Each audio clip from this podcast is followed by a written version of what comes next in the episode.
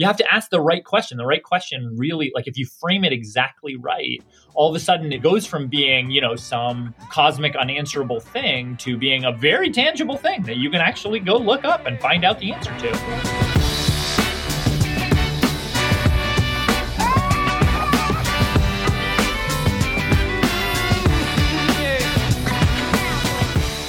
Good day and welcome to the Leading with Nice podcast. My name is Matthew Ewell. Today we're talking to Latif Nasser, the Director of Research at the New York Public Radio show Radiolab, but that only scratches the surface of who he is and what he does. I invited Latif on today because of his value of curiosity recently displayed on Netflix's science documentary show Connected, which he hosts and executive produces. Latif, welcome to the show today. Thanks for having me so the reason why when I first was introduced to Connected and watched, I think I binged like three or four episodes. Finally, my in bed, my wife was finally like, "Turn off the computer." But I loved it, and what really enticed me is I was like, "Man, this guy is seeing something and asking questions." And I really, I personally really value curiosity. I think it's a great uh, leadership trait because great leaders they want to know more about the things that they think matters. Mm-hmm. So, do you think yourself as being a person who's curious in things?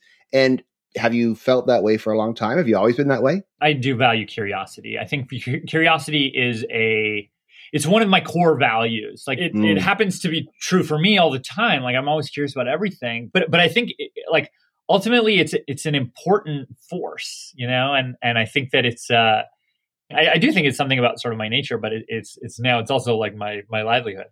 So was this a thing you had even as a little kid? Like would your parents say, "Oh, he was always asking questions or always, you know, looking into things," or is this something maybe you developed as a teen and adult? Yeah, it's it's funny now with kids. Like it, it like I, I do think that I was a fairly curious kid, but now with a three year old myself, I'm like, I think they're all curious kids. Like I think every kid is curious. Hmm. The number of questions like per minute that I get from my kid, like like I, I feel like I almost I know what my interview subjects feel like now. Um, like like I do think I do think that so many of us we do have these questions, and then as you grow up, you kind of get almost inured to them, or you call, you kind of I, like so many other people, you sort of walk down the street, I think, and and and you get these questions. You know, you're like, oh, why is that that way, or why does why does this look this way, or oh, here's a new thing. I never even thought of that. I wonder how that came to be. You know, or, or you know, you have you have one of a, a dozen types of questions,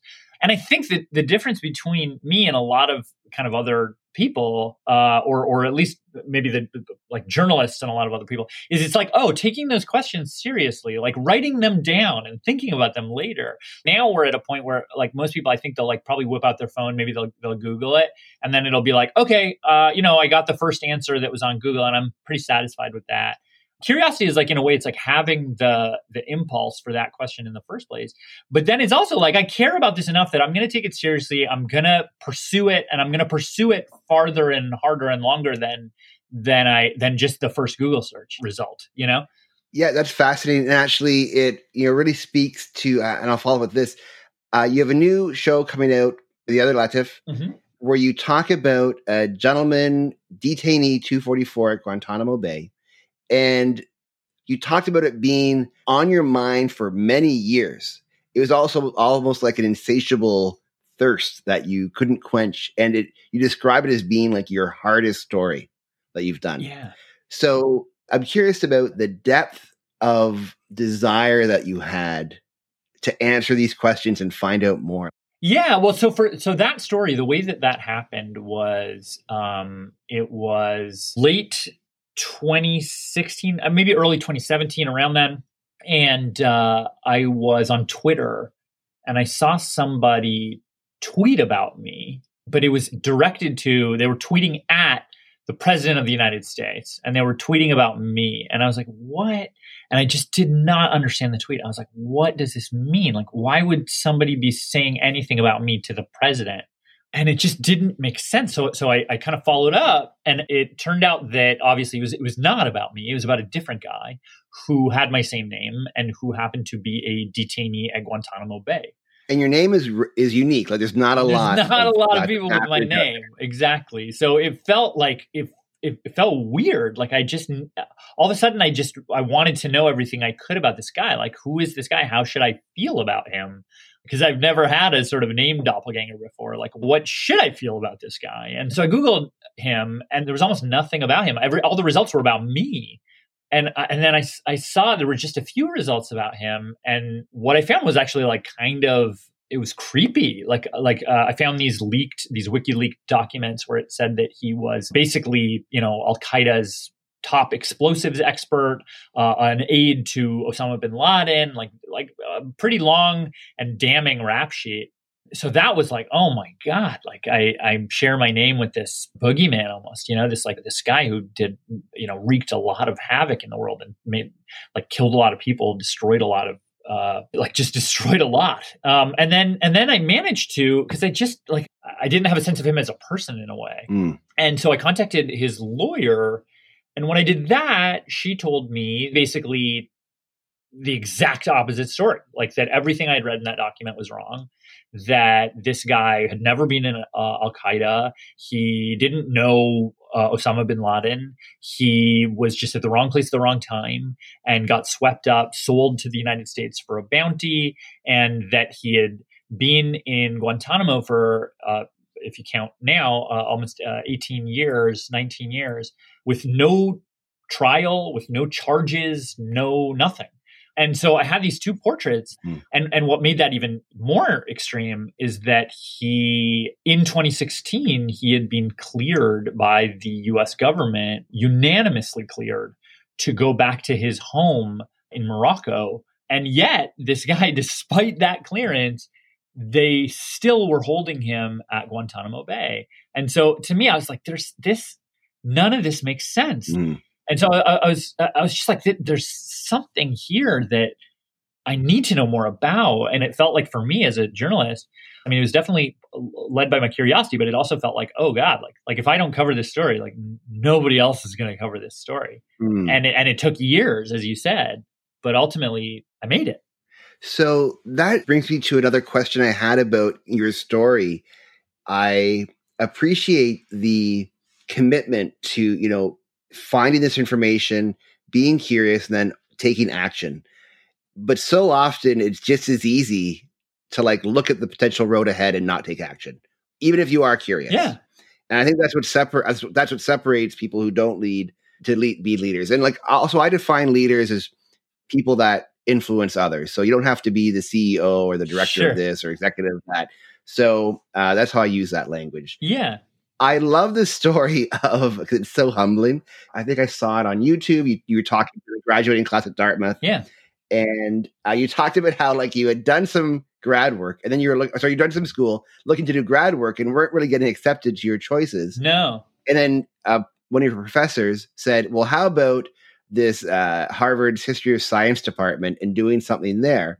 And there would have been a moment of hesitation like, do you do it? Do you not do it? So, what goes on? Tell me about that that gap between hearing about or learning about something that makes you curious and taking action. What's in the middle there? Yeah, to me, I mean, that's a, a sort of unusual case in the sense that um, so it was 2008 the economy was in really bad shape i also didn't know what i wanted to do i was like I, I, am not prepared to go out and get a job i don't know what job that would be i don't know I, I, I didn't know what i wanted to do and the places i wanted to go which were these playwriting graduate schools they didn't want to take me uh, so I was like, I got to do something. And then my professor said, Hey, why don't you do this program? And I was like, History of Science at Harvard. I like, I never, I didn't even know that was a field. But then once once he kind of planted the seed of the idea, I thought, hey, that's something I'm actually interested in and interested enough to kind of what I thought was at the time, like, oh, I would like park my brain there in a way for mm-hmm. for a year or two until I figure out what I actually want to do. And yeah, but but but to me, I mean, that was that was that was actually just a kind of I'm, I'm embarrassed to say, like that wasn't a kind of a, a like a calling or anything. It was just like a oh god, what do I do? Like I'll it's like you're being chased down the street and you just duck into a store or something yeah. to be like, okay, I guess, I guess here. Um, but uh, but it turned out being like a, a, a, terrific choice in part because like like the thing you were saying before about like taking action on that on that curiosity. Mm-hmm. Like I think that one of the biggest things I took away from graduate school was how to research. So it's like how to take that question seriously. You know, we all have these questions about so many things. And it's like, what do you what do you do? Like how do you start? And and that can be very difficult. But but what I what I learned was okay, like like just you know you you got to frame the question a certain way, and then you gotta you know there's all kinds of different sources. In, in if it's a historical question, you know you have uh, secondary sources and primary sources, and there are alive people you can talk to. There are um, you know oral histories, and there are you know just all kinds of different sources. And like, what are the the benefits and limitations of all those different kinds of sources? Mm. How do you weave them together to kind of make a, a strong you know narrative or a strong case or a strong to find that answer to that question that really started you in the first place? Although sometimes by the time you get there you, you realize oh wait a second the original question i had wasn't even the most interesting question at all.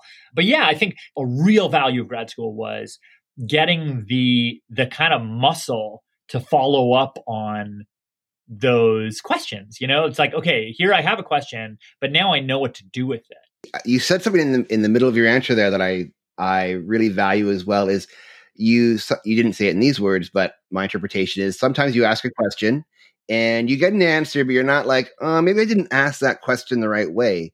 So uh, when I'm stuck, I actually take a physical different posture. Like I move my body to kind of help me ask the same question, but maybe in a slightly different way. And that sometimes you end up with a different answer than what you originally even thought you were pursuing.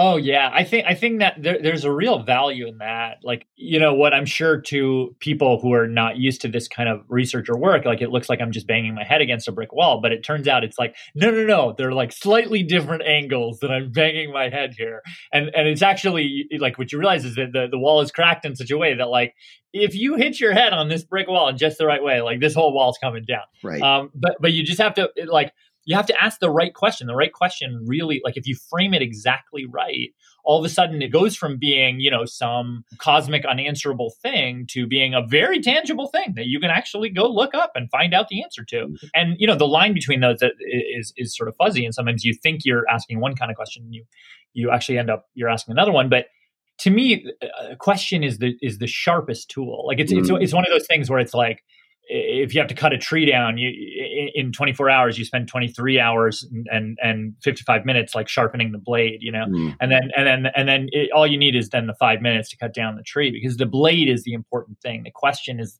needs to be sharp and then you're going to get what you want. I love that. Sharpen the saw. It's great. Um, for listeners who don't know uh, definitely check out connected on netflix and one of the beauties of that show is uh, Latif takes different stories and weaves them together into a theme uh, to tell a bigger story. But what I find fascinating is individually, some of the stories may not be that interesting and probably have never had somebody even ask them. And I think specifically, I think it's the first or second episode, yeah. the woman who researches like ancient human poop. Sure. I often say people's favorite topic is themselves. Mm-hmm. Yeah. How do you help people who probably have never been talked to before in a in a manner like what you're bringing? How do you help them actually tell their story well? Well, well, yeah, it's it's, it's funny you say that, um, and especially for that segment. So the the, the phrase that I would always hear, uh, very parallel to what you're saying, is research is me search. Mm. It's like there's something personal about it. There's something that has driven you to devote your life which is you know the most precious resource you have in a way like like years of your life to study this this thing. And it's funny that segment in particular that scientist Ainara Sistiaga brilliant woman. It's funny because we were talking and and this was on camera but we didn't end up using it. But she eats a paleo diet actually ah. which is so funny. Like and, and and of course she does right? Like it, it makes total sense. Like that's what she studies yeah. and that's what yeah. what what she thinks is the most beneficial kind of diet right um, that's, I'm so sad that wasn't in the show because that's amazing. I know, I know. I we tried really hard to put it in there, uh, but the, just the way that it came out in the interview, it didn't come out in exactly the right way. But it, but it right. was it was amazing. Like it was it was perfect. Like I I actually wanted I wanted desperately to put it in, but it didn't quite fit. Oh man, I feel that that's my favorite part of the of this of this episode so far. Is I learned that information. That's amazing. yeah, no, I know, and she and she's she's wonderful. She's so she's so great. For those again, if you haven't listened, I'll forgive you if you stop this right now and go watch. I think it might even be the same episode. This guy who researches birds in the uh, northeastern United States, I believe. I forget exact Maine, Delaware, something like that. Yeah, yeah. And yeah, they they literally tell the future. It's it's so cool. So stop right now because I guarantee you it is time well spent. yeah.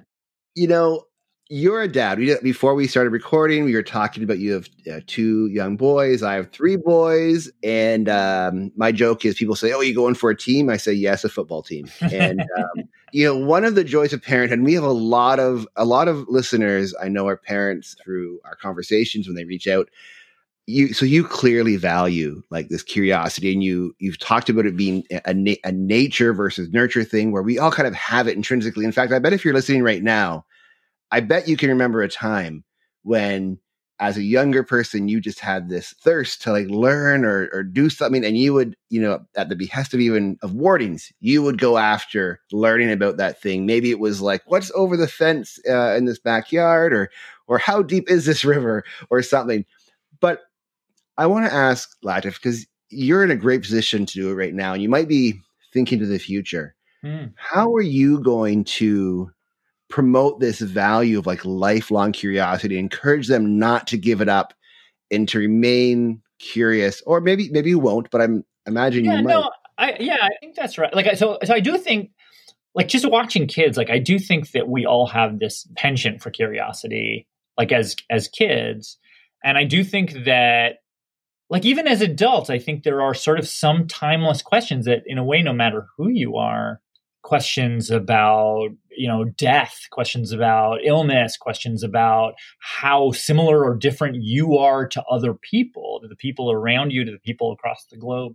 There are these questions that I think all of us kind of ask, or at least they're they're sort of kind of in the in the in the background noise of our lives, right? And and I think that the the trick is it's it's not about the the drive to have that question. I, I really do think like all of us have that in us.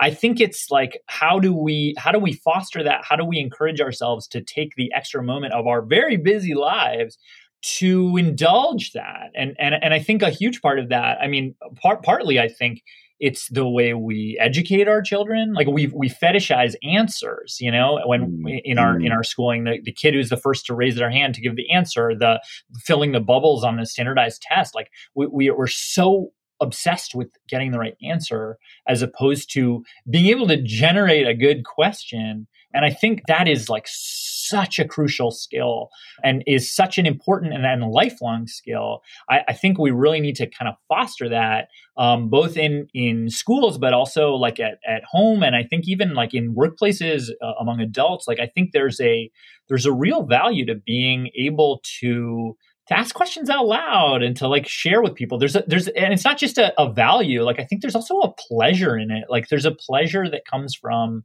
from learning something new from asking the right question. And for me in the way that we built this series the hope is that it feels like every time you know we, we kind of you pepper it in with questions and then sometimes you get answers to those questions and sometimes you don't frankly. But when you do it feels like you know you're clicking in a little puzzle piece and it just it just exactly fits.